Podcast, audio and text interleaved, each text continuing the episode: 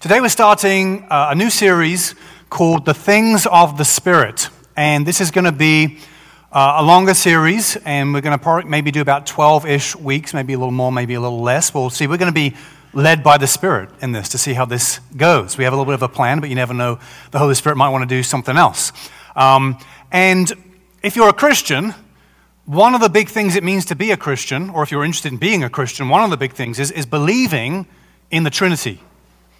Our church is called Trinity Father, Son, and Spirit, right? Now, for a lot of Christians, their experience or their, their knowledge can be more like Father, Son, and Holy Bible, where maybe the Spirit isn't talked about much. There's not really much understanding of the, the ministry and work of the Holy Spirit. Or on the other end of the spectrum, you can have some people's experience can be more like Father, Son, and get me the heck out of here. Because perhaps there's an excessive or, or not necessarily an excessive um, emphasis on the Spirit, but maybe an unhealthy expression of that. And so today I want to give us a strong introduction, a strong foundation, theological foundation. So as we go through this series, and to, I'm not going to hit everything today. So if you come up to me afterwards saying, Why didn't you say that? Or what about this? Or you missed this? We got 12 weeks, people. Just slow down, slow down. And uh, we're laying this biblical foundation. Um, what I've learned over the years in talking about the subject matter of the Holy Spirit is that there's a lot of confusion, a lot of misunderstanding, and we have to get this biblical foundation first so that we can build on top of that. So uh, today, um, we're going to be, the, the title of today's sermon is The Ten Works of the Spirit. And there may be more than ten. This is just my stab at trying to come up with a a, a fairly comprehensive list. Um, some of these overlap. Um, there, there, may be, there may be, some of them, people may argue these, some of these should be combined together, or you could add a few others. You know, that's not the point. The point is that we're going to be getting this, this broad understanding of what the Holy Spirit, um, who He is, what He does, and um, what His responsibilities and roles are. So let's, uh, let's pray, and we're going we're to be in God's Word. We're actually going to look at more Scripture today than we normally would uh, in a sermon. But I don't have, it's a little different. I don't have a main passage that I'm preaching from. But I'm, we're going to be, man, we're going to be drawing from all kind of parts of the Bible today, so it's going to be very exciting. Lord, we pray that you would fill us with your spirit. Come by your power. Give us a deep understanding and appreciation of your ministry, Holy Spirit. Give us wisdom and insight Help us if there's been anything in our past that's spoiled us to this subject matter, that's made us concerned about it. Help your word to heal that in us. For those who are nervous or unsure what this means, I pray give them confidence that your presence is good. It's good to be in your presence. And Lord, for anyone that doesn't know you yet, Holy Spirit, show them the way. We pray in Jesus' name. Amen. Amen. So we're going to start off with 10 works of the Spirit. So, number one, is creation. This is one of the big responsibilities, the big roles of the Holy Spirit in creation. Genesis chapter 1, verse 2 says this The earth was without form and void, and darkness was over the face of the deep, and the Spirit of God was hovering over the face of the waters. So here's what we see in the Bible is we see the, the Holy Spirit gets depicted in certain ways. So even in the Gospel of, of Matthew, the Holy Spirit is depicted with the grace of a bird says that the Holy Spirit descended on Jesus like a dove. We see in the book of Acts that the Holy Spirit is depicted like a forceful wind or a strong, or flames of, of fire as well. We also see in the Gospel of John, I think it's John 7, that the Holy Spirit is kind of depicted with the fluidity of water. Now, what's happening here is people are experiencing the Holy Spirit and they're saying, you know, they're seeing something or they're, they're sensing something or understanding something and they're saying, oh, yeah, the Holy Spirit. The best thing it reminds me of is, oh, it's like a bird or like a, it's like a, a fire or a wind or there's something about it that makes people think of that. And what that tells us is that people are trying to describe the quality and the nature of the manifestation of God's Spirit. That doesn't mean that he is a bird or that he is fire or that he is wind. Actually, the most important thing we can understand from this first point, creation, actually, you can just go ahead and keep those up as we go through them.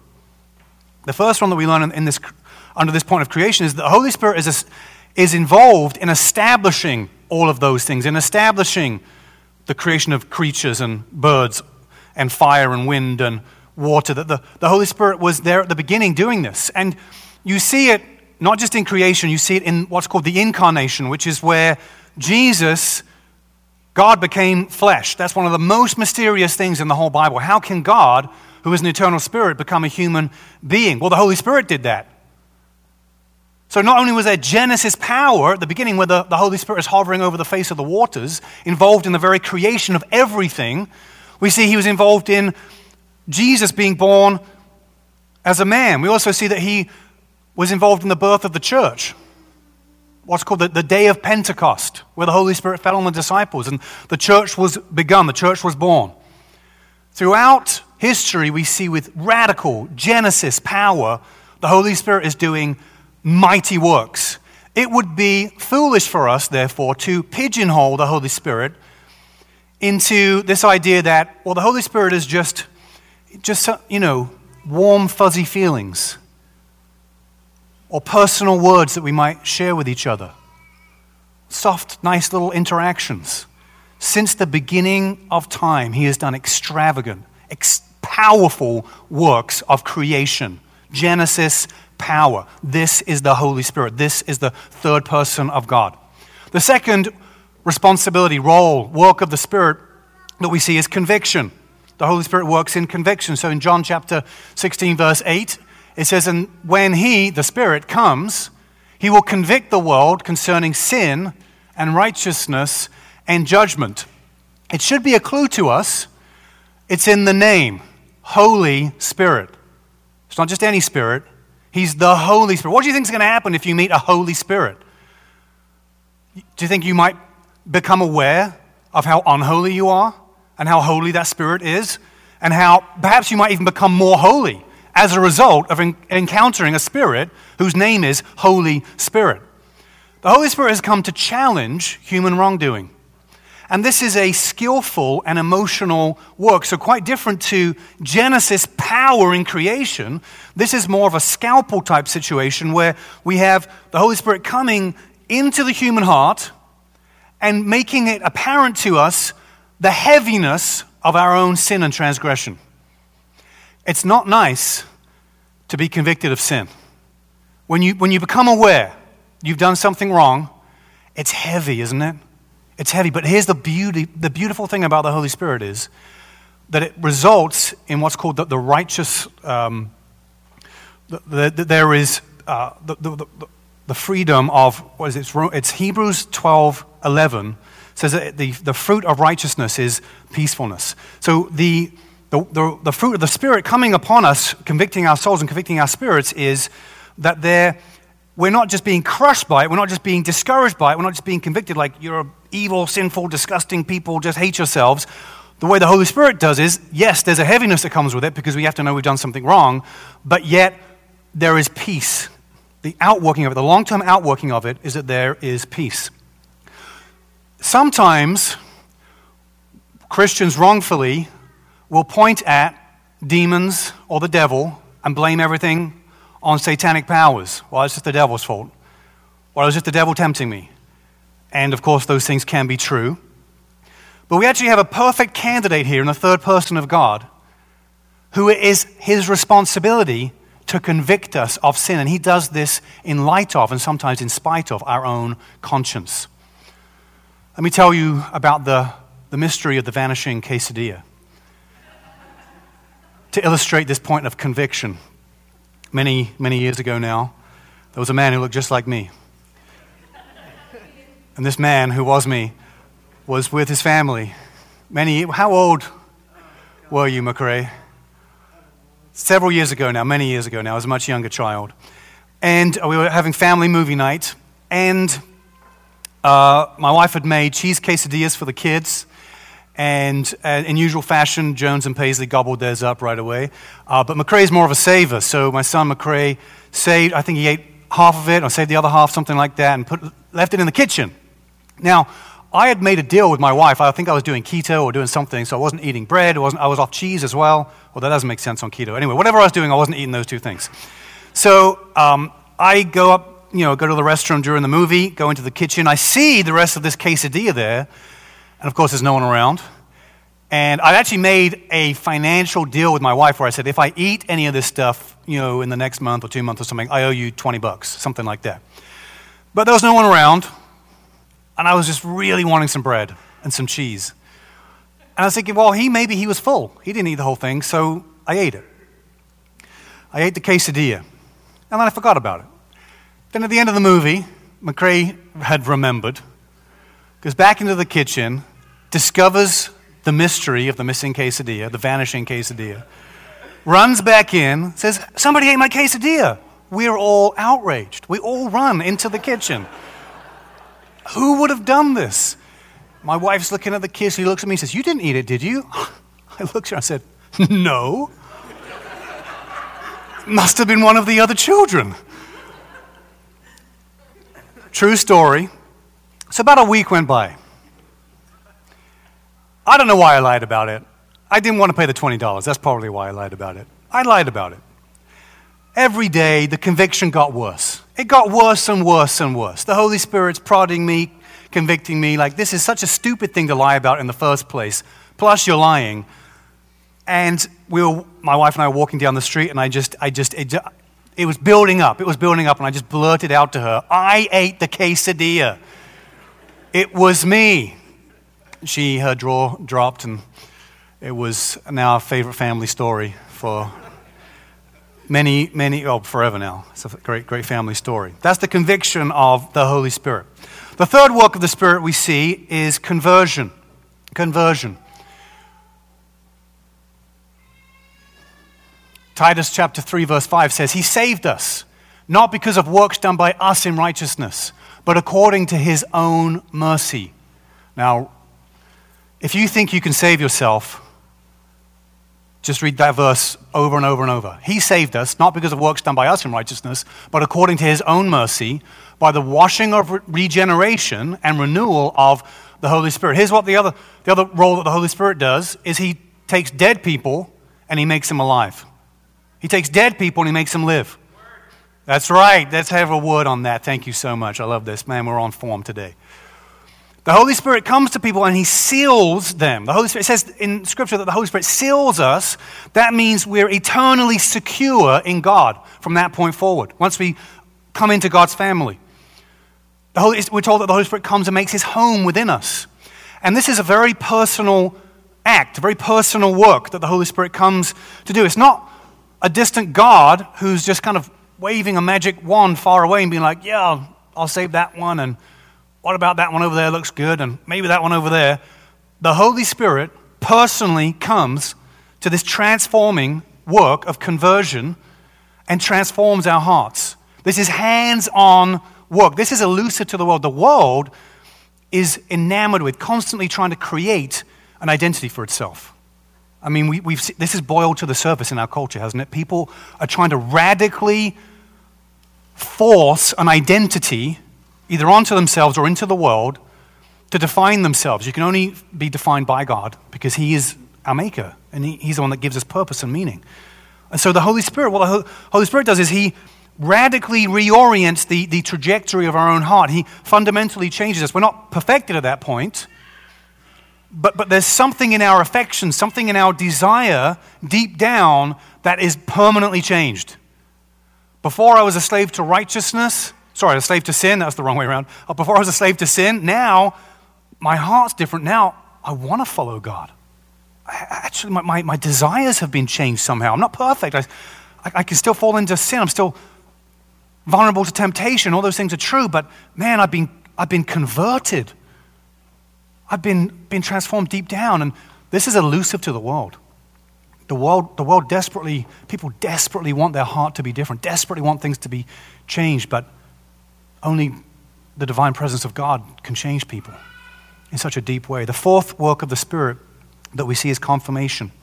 In John chapter 15, verse 26, it says this It says, The Spirit of truth, who proceeds from the Father, he will bear witness about me. So that's Jesus saying that. So the Holy Spirit, this is another role of the Holy Spirit. The Holy Spirit corroborates who Jesus is. He's come to glorify, He's come to confirm it in our own hearts. So he, he confirms, yeah, the, the, these are the, the works of Jesus. They're true, they're real. He confirms the words of Jesus, they're true. They resonate. It resonates in our hearts that, yeah, I, I believe in Jesus. I, I, it's what he says and what he did. it's true. It's confirmed in my heart. It's true. In contrast to that, what the evil spirits try to do, they try to undermine, they try to cast doubt and insecurity. Say, oh, you can't really trust that. That's not right. That's just taken from something else. Or, well, there have been lots of good teachers, but Jesus is just one of them. Tries to cast all of those doubts. And so the Holy Spirit, being this, doing this work of confirmation, makes him the chief persuader for Jesus, for who Jesus is. So that people that don't believe, people who are, want to come into the Christian faith, not only are they convicted of their sin, but they suddenly find a confirmation. They suddenly find, oh, yeah, I, I can actually believe in this now. He bears witness. So, and this is powerful when you think about it for Christians. When you're doubting, when you're struggling, and the Holy Spirit shows up, and there's, there, is, there is an internal work that He does where He speaks the truth and He confirms. And something, it's like nothing's changed on the outside, but everything's changed because there's this confirmation work going on on the inside. This is the powerful, dynamic, amazing work of the Holy Spirit. The fifth work that we see is character. This is a big responsibility that the, the Holy Spirit has. In Galatians chapter 5, verse 22 and 23, it says this it says, But the fruit of the Spirit is love, joy, peace, patience, kindness, goodness, faithfulness, gentleness, self control. Against such things there is no law. All Christians experience the character shaping power of the Holy Spirit. This is a direct result of the Holy Spirit being in your life is that He is shaping our character. Now, it describes this work as being fruit. And so there's a reason that the, the, Bible tells us that the Spirit's work in our character is like fruit. So we can extrapolate some ideas about how it works. That, oh, okay, then as fruit grows, oh, so character growth, oh, it's gradual, it's seasonal. Oh, there's, there's pruning and tending that happens. But the end result is that something sweet and satisfying is going to come from this, unless, of course, you're growing lemons or something, or you are a lemon. But the work of the Holy Spirit, we can trust is strawberries and blueberries. It's all the good stuff, all the stuff you like, all the best fruits that you like. Lemons are the good stuff. Don't poo poo the lemons. I take it back. I repent. I, I feel convicted again. We'll go with the lemons. So, the Holy Spirit is like this expert gardener. He knows how the kind of soil that we need to grow. He's tending, he's present. He is he's attentive to, to the work. He's pruning when we need to be pruned. He's protecting. He's building fences to, to guard us from certain things. And he's creating this rich environment where we can thrive and we can grow. He is a, a character shaping mastermind, using all of the circumstances in our life to influence us. And not just working from the outside in, but working from the inside out. Actually helping us respond to those things around us. Because he wants to produce Christ like. He's gradually changing us and transforming us to reflect the image of Jesus. This is the powerful work of the Holy Spirit. The sixth work of the Spirit is comfort. Comfort. John 14, verse 16 says, And I will ask the Father, and he will give you another helper to be with you forever.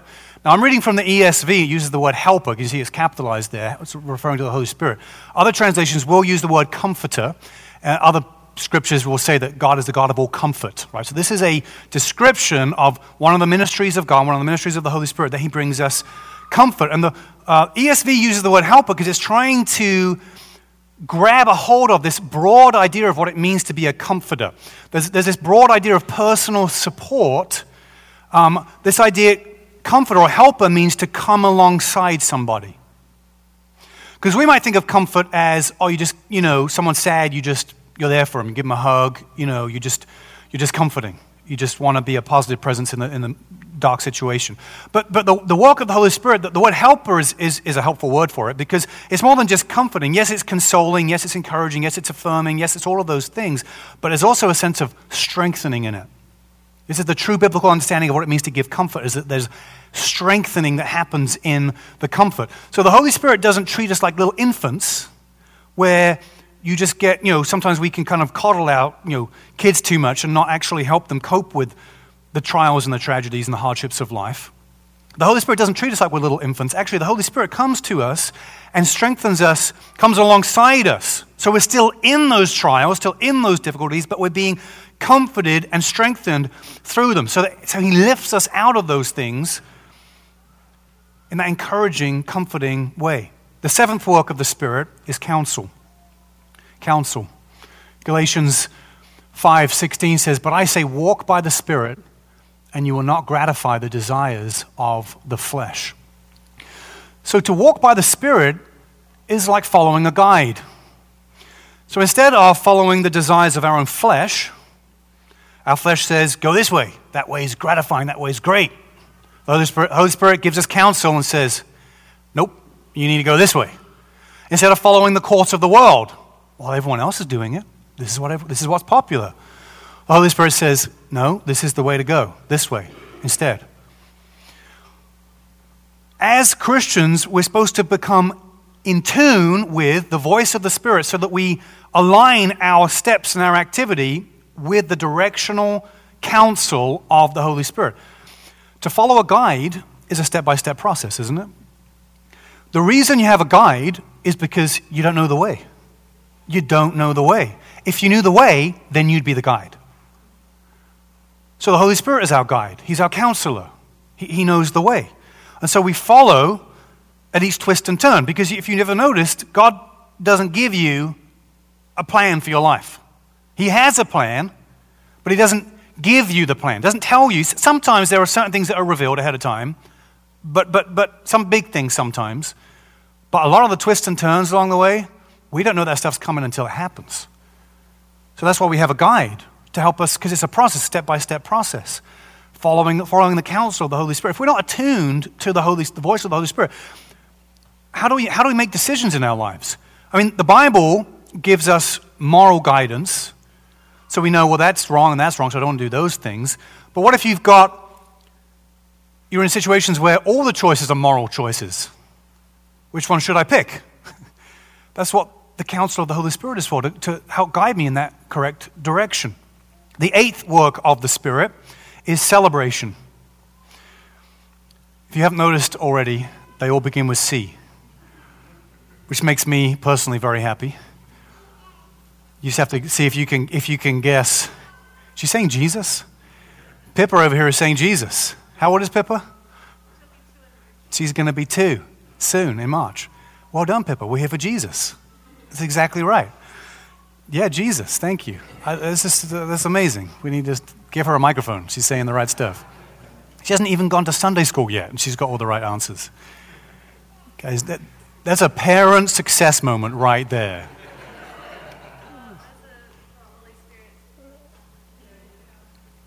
Now you're going to have to try and guess as we go through each of these what are the rest, what are the C's? What are all the C's? Celebration uh, is the next one. So uh, 1 Thessalonians 1 6 says this And you uh, became imitators of us and the Lord, for you received the word in much affliction with the joy of the Holy Spirit. Now think about this. I love, I love this verse. To imitate not just the apostles and the original disciples, to imitate them is also to imitate, saying to imitate the Lord as well, right? You become Im- imitators of us and of the Lord in this way. This is how, you, this is how we imitate them. Is we receive the message about Jesus, the message of grace. We receive that message in our affliction, in our suffering, in our trouble, but we receive it with joy. Now, what, one thing I love about this verse is some people will read the Gospels and they'll love Jesus, they'll like Jesus, they'll say Jesus is such a radical, such a rebel. Like he was against the religious elite. He did. He turned things upside down. He was incredible. People will be inspired by Jesus, but they'll view him as being a very serious person. And of course, he suffered a lot. Especially, you know, the last part of his life was extremely difficult, which is an extreme understatement to put it in those terms. But um, this, what I love about this verse is, in Jesus' affliction, he, he was full of joy. So you imitate, the way you imitate Jesus is in my affliction, in my suffering, I still can find joy, and that comes from the Holy Spirit. right? It's the joy of the Holy Spirit. So, how, how, do, how, do, how do people gen, generally tend to find joy in things? Culturally, I mean, people turn to all kinds of stuff, right? That's why we have addictions. That's why we have all kinds of problems in our cultures because people are trying to, well, they're seeking pleasure. People mix up pleasure and joy all the time. Um, we, have exchanged actually joy. We've given up on joy. We, are going for instant gratification and pleasure now. But uh, a lot of people, a lot of cultures will celebrate with wine, right? They drink wine, and even that's a biblical thing. Actually, God's given you know verses in the Bible even say that God's given wine to make the the heart glad, and um, not to get sidetracked into a sermon about alcohol, but uh, you can either abstain, which is the John the Baptist way, or you can have it in moderation, which is the Jesus way. Um, both ways are, are, great. And in small amounts, wine can make our hearts glad. It, can, it relaxes us. You know, it can make us merry. It can help a wedding be enjoyable. You know, all these, not that weddings are, weddings are enjoyable too, right? I said that the wrong way. it was an accidental joke there. guess weddings can be a little boring sometimes if you don't like to, to, dance. Our family likes to get up and dance, so that's another way to find joy. Is to, actually, is to dance. So, um, well, so, so culturally and, and, and historically, people say, "Yeah, I'm just going to booze it up," you know, and and that's where I'm going to find uh, relief. I'm going to find confidence in that, or joy, or excitement, or pleasure in that. What does the Bible say? Um, Ephesians chapter 5, verse 18, I think it is. It says, Do not be drunk with wine, for that is debauchery. Instead, what does it say? Be filled with the Spirit. So there, the, the Bible draws together this idea that actually being intoxicated with alcohol is similar, better than, but similar to receiving the Holy Spirit, being filled with the Holy Spirit, being close to God's Spirit. It produces, the Holy Spirit, He produces celebration in us and joy in us. To be filled with spirits means we're spending too much time at our local dive bar. But to be filled with the Spirit is divine, to receive divine joy. The ninth work of the Spirit is courage. Courage. We see in this passage here, Acts 4, verse 31, it says, And they were all filled with the Holy Spirit and continued to speak the word of God with boldness. This is the, the, the, one of the results of the Spirit, is when you, when, you, when you receive the Spirit, when you're filled with the Spirit, when God's presence is with you, there's courage and boldness. The disciples, they had seen Jesus' trial looming, that the crowds and the, the Pharisees and the people were turning against him, that Jesus was put on trial, then crucified, buried. What did they do? They fled. They gave in to fear. They lacked courage. But then, after the resurrection, Jesus was back alive again from the dead. And then on the day of Pentecost, which Pentecost was basically just a, a Jewish um, it was a festival. It was like a harvest festival that they had. So for, for a lot of Jewish people, you talk about Pentecost, it means something else for them. But on that day of Pentecost, on that normal harvest event, the Holy Spirit fell on the disciples and something, something changed. Because they were no longer afraid. They had courage like you wouldn't believe. And under the threat of death and the death that Jesus died and under persecution, the threat of persecution and losing everything, what did they do? They spoke the word of God with boldness. They were even told by the ruling officials of the day, you have, we're commanding you have to stop speaking about this Jesus. And they basically said, we can't obey you, we have to obey God. What kind of courage? That's incredible courage.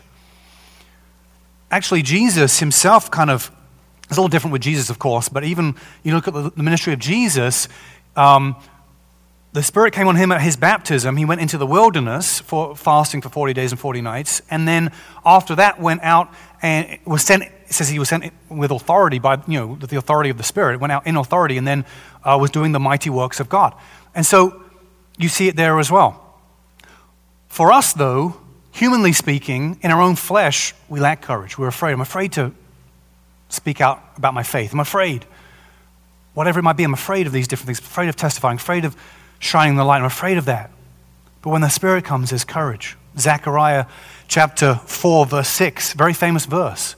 It says, Not by might, which means not by human might, not by power, which means by, not by human power, but by my Spirit, says the Lord. It is God's Spirit who gives us the courage that we lack. What's the tenth one? The tenth C. Who knows what it is? Charisma. You weren't going to guess that one. Acts 19 6. And when Paul had laid his hands on them, the Holy Spirit came on them, and they began speaking in tongues and prophesying. Now, the word charisma, you might think, oh, is that like you know charismatic? What, what do you mean by? People use the word charismatic in different ways. Um, can, you know, like a charismatic leader, right? Um, that's one way. To, that's not how it's meant here. The word charisma in the Bible means gift, gift. So the word charisma can be used when you say you receive the gift of grace, or the grace is a gift. Gift, there is the word charisma. So great, so it's the, the charisma of grace. Oh, it's a gift. But also, the word charisma is used in describing the gifts of the Holy Spirit. The supernatural, powerful gifts. Two are mentioned here. Controversially, the gift of tongues, or it just means languages. I heard a friend once in a church they were in, somebody talked about bringing a tongue. And they thought, that's gross. Why would you they literally thought someone was going to bring a tongue. It means languages. It means someone's praying or speaking in a different language, or prophesying, which means you're getting a message from God to share with somebody else.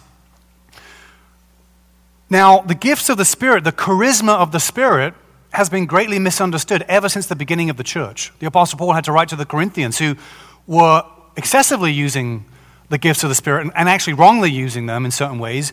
And instead of telling them, instead of telling the first century Christians, saying, like, hey, hey, um, lay off those gifts, you know, that charisma. You, don't, uh, you know, you got to be, you got to worry about that stuff. You know, that, that, that, that's not always good. Don't, don't do that. Instead of doing that, the Apostle Paul says, earnestly desire the spiritual gifts. That's in Corinthians. Earnestly desire the spiritual gifts. And he says, especially the gift of prophecy. If you're a Christian, if you want to believe the Bible, if you want to follow Jesus, we've got to become more curious and interested in and eager for the gifts of the Spirit, especially prophecy. Says it. Now, there's a whole range of gifts that were functioning in the New Testament church. There's the, the gift of wisdom, gift of words of, you know, words of knowledge. There's uh, gifts of healing, discerning of spirits. All these different gifts, many gifts. We're told that they are not eternal, that they, they will end one day. But we're told that they won't end until we're face to face with God. But we're, we're told they're given now, for the time being, we have them, and they're for the common good. They're for our good. That they're given to us to bless us. And to receive these gifts, to receive the power gifts of the Holy Spirit, we, we, see, we see it happening a few ways in the Bible. We do see that the apostles, like in this verse here, Apostle Paul is praying for people and laying his hands on them, and they're receiving it that way. That happened.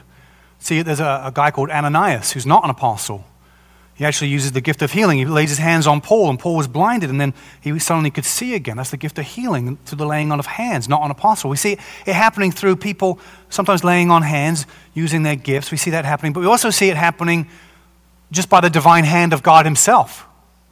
No one's praying for anyone, no one's talking, you know, about receiving gifts, but the Holy Spirit gives gifts. So can, there's all kind of different ways it can happen. We, we're told it's going to continue, and we see that in church history, and we see that in contemporary testimony as well. I pray in other languages. We've had prophecies, we've had different things. We've seen people healed of things. There are different gifts at different times. These gifts are not given because of human worthiness. We don't have to get to some level of maturity to say, oh, now I've graduated from, you know, kind of uh, the light version of Christian faith, and now I'm a much more mature Christian. I can get a power gift they're given freely by the Holy Spirit, by His will. He is the one that wills to give them. Now, we're going to go, we're going to do a deep dive in this series. We're going to go through all of the gifts of the Holy Spirit in this 12 week series. We're going to unpack them, go deeper into all of them so that we can get that. Because we, we want to do two things at Trinity Church. We want to do a couple of things. We want to go deep into what does the Word say. Because human tradition, human interpretation, all those things, hey, there can be helpful stuff with that, but we, you got to you got to come back to the truth, come back to what do the words say and what do they mean. So we're going to do that deep dive into it, but then we're going to we want to be stirring up our faith and asking the Holy Spirit to come and fill us and empower us and use us in mighty, mighty ways. Here's what a more important point about the gifts of the Spirit, about the charisma of the Spirit. The Apostle Paul says this, actually, his teachings in, in, in the book of Corinthians in, in the New Testament. The fam- most, one of the most famous passages in the Bible is the passage on love, right? often read at those boring weddings, where it says that love is patient and love is kind, and or the, you know that, that classic passage, right? Love is patient, love is kind, um, does not envy, you know, isn't irritable, or whatever it is. I forget what it, it says. Um, it's just really good, right?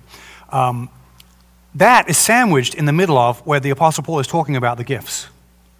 So he starts off, he's talking about the gifts, and then he says, But you know what? If you don't have love, then you don't have anything. It doesn't matter how gifted you are. It doesn't matter how much power you have from the Holy Spirit. It doesn't matter how much you can prophesy or you can pray in other languages. It doesn't matter.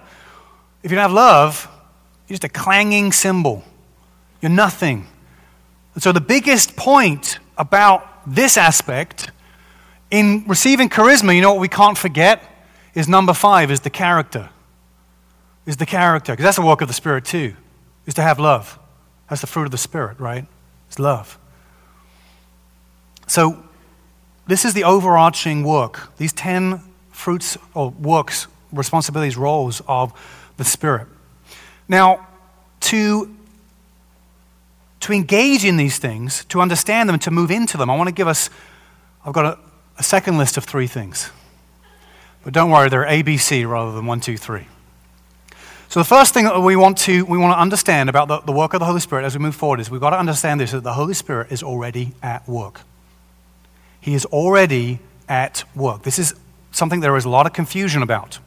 When we think about approaching the Holy Spirit or getting hungry for the Holy Spirit or, or, or praying for the Holy Spirit, what we've got to understand is we're not conjuring something entirely new up here. We're not um, activating something through our own ingenuity or our own earnestness. Not, that's not how, exactly how this works.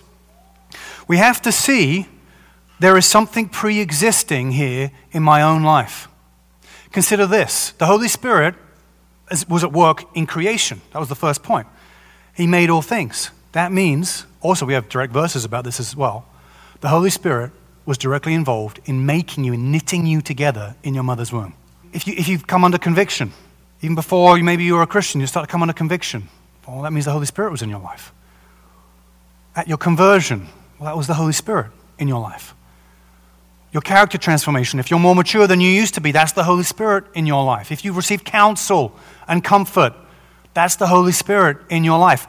If you're a Christian, that means you're a person of the Spirit. Because the Spirit does all these different things. You are a person of the Spirit. There's no such thing as being a spirit filled Christian. All Christians are people of the Spirit. He's already at work. We have to understand that. Point B is this is that he has multiple roles. Now, this might sound contradictory to my first point, but it's not. It perfectly goes together. He has multiple roles. So, as we seek the presence of God and the presence of the Holy Spirit, we've got to understand this that he isn't automatically doing all of his works at the same time we would like the Holy Spirit to be logical. And the problem with, with, with, presenting you with 10 things the Spirit does is, is that we can sometimes think, oh, those are neatly identified categories. But, but the Holy Spirit blows up our categories all the time. That's just, that, that list of 10 things is just my attempt to try and like isolate some of the things and, and, and trying to point out some of the differences between them, some of the unique things that the Holy Spirit does. But the Holy Spirit doesn't follow our logic, He's God. The Holy Spirit is God. And so he does whatever the heck he wants to do. In any relationship, are we always experiencing the same things at the same time? I don't know why that got a laugh, but okay. I guess it's. So, hey, with family, you know, let's say, uh, you know, um, brother, sister, mother, father, you know, whatever it is, spouse, you know, son, daughter, whoever, you know, you're, you're with different family members or friends. Are you always laughing together? Aren't you sometimes crying? Is it always fun, or sometimes isn't, isn't it difficult? Isn't there conflict sometimes? Isn't it easier? Other times, isn't there sometimes lots of talking, sometimes hardly any talking? There's different things happening at different times. Here's what we've got to understand is that when the Holy Spirit is convicting us of sin, is he in that moment comforting us or counseling us? He's, doing, he's got multiple roles. He's doing different things at different times. In our character transformation, is the Holy Spirit causing us to celebrate? Maybe, but not necessarily. Or, or do we have courage in that moment as well? Maybe, but not necessarily. In our, in our conversion, was there charisma as well? Were there gifts of the Spirit as well in that moment? There could have been, but not necessarily. Think about, it, think about water. Any illustration you give for God's going to break down at some point, but bear with me here. Don't accuse me of being a heretic. You can only push it so far. But think about water. Water can be a solid, it can be a liquid, and it can be gaseous, right? I can sometimes can be a lot gaseous as well. If water is a solid, what's it going to do? It, it, it, it's going to make us cold. Or if it falls on us, it's going to really hurt, right? If it's, if it's liquid, what's it going to do? It, it, could, it could quench our thirst or it could clean us. If it's in a gas form, what's it going to do? It, it could warm us or burn us, potentially, or relax us. It's not, it's still water, it's still present but it's doing different things at different times. We should not assume that just because we experience the Holy Spirit in one way, at one time, in one work, that we should not conclude that He has done everything that He has come to do. We actually need to be humble and we need to be submissive to the Holy Spirit. And that brings me to point C is that He has more for us. He has more for us. The Holy Spirit has more for us, actually, in all of the areas I talked about. So, in our salvation, you know, when you're, when, when you're converted to the Christian faith, that, that regeneration work, that conversion work, your heart is literally, your identity is transformed. You've gone from being dead to being alive. Is salvation complete at that point? Theological question for you. Anyone know? Is salvation complete at that point? The Bible teaches it's not.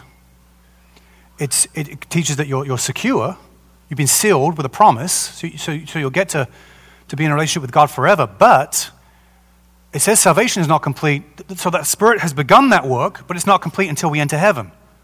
So we need more. Character transformation.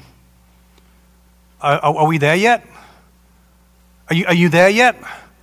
No. We, character transformation is a continuous work until the last breath. The Holy Spirit is going to be at work in our lives. We need more of the Holy Spirit for our, for our character to be transformed. What about courage? Do you think you're going to need a bit more courage at some point? You think you're going to face a situation where you say, I'm terrified, I'm fearful, I need courage? You know what you need? You need more of the Holy Spirit. If you lack courage, you need more of the Holy Spirit.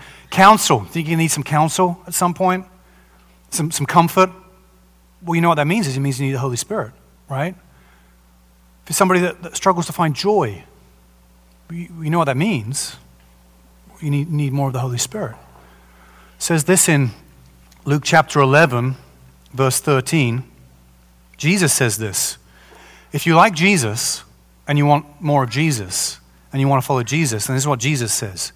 He says, If you then, who are evil, know how to give good gifts to your children, how much more will the Heavenly Father give the Holy Spirit to those who ask Him? We are encouraged by Jesus to ask the Father for more of the Holy Spirit. Because God is a spirit, He's not like a physical substance that can be used up. In fact, He's without measure. So I think it's in, John chapter 3, verse 34. It says that, as Jesus saying this, He gives the Spirit, for He, Jesus, gives the Spirit without measure. We should grow our expectations.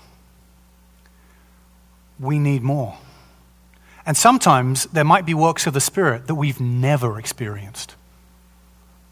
Some of them are things that we've, we, we are just not aware we've experienced them. Now we're reframing them, saying, oh, that, I didn't know that was the Holy Spirit. Oh, okay, got it. But there might be things that we say, oh, I've just never actually experienced that before. Mm, that's okay. We should grow our expectation. As we go through this series week by week, I want to ask you come Come on Sundays, come with faith, come with expectation, and we're going to begin to pray. We're going to lay hands on and pray. That's what they did in the Bible. We're going to pray. And we want to come with expectation that the Holy Spirit will fill us, will empower us, will give us words to pray that we've never prayed before, will give us messages to share with each other, to build each other up, to help each other. Because the Holy Spirit does stuff for our common good. Oh, and that we can, be, we, can, we can hear the voice of the Spirit and respond to His direction. The Holy Spirit has come to convict us of our sin. That's one of the works of the Spirit, right? If you're not yet a follower of Jesus, know this that Jesus came and bled and died that you might live forever. And if you're feeling the weight of human wrongdoing. That's the Holy Spirit. If you want to have a relationship with God, but you're not feeling that, then pray and ask. Say, I, I want to believe. Help me, help me believe. Help me in my unbelief. Help me to believe. Ask for that. If you already believe, if you don't assume, don't presume. It's presumptuous for Christians to say, Well, I got everything I need to get. No. We need to be much more humble than that. We need to be much more open than that. We need to be thirsty for the presence of the Holy Spirit. We want to respond in faith. I want to encourage you as you as we've gone through this sermon today, I hope that this has laid a foundation that we've framed up how to, a broad perspective of how to think about the Holy Spirit. And as you sing in times of worship now moving forward, that you're aware, extra aware, of the different works of what God might be doing at different times and wanting to be responsive to that and sensitive to that. Not to presume, but to be open minded and say, well, I want to respond to the Holy Spirit. Turn to Jesus today.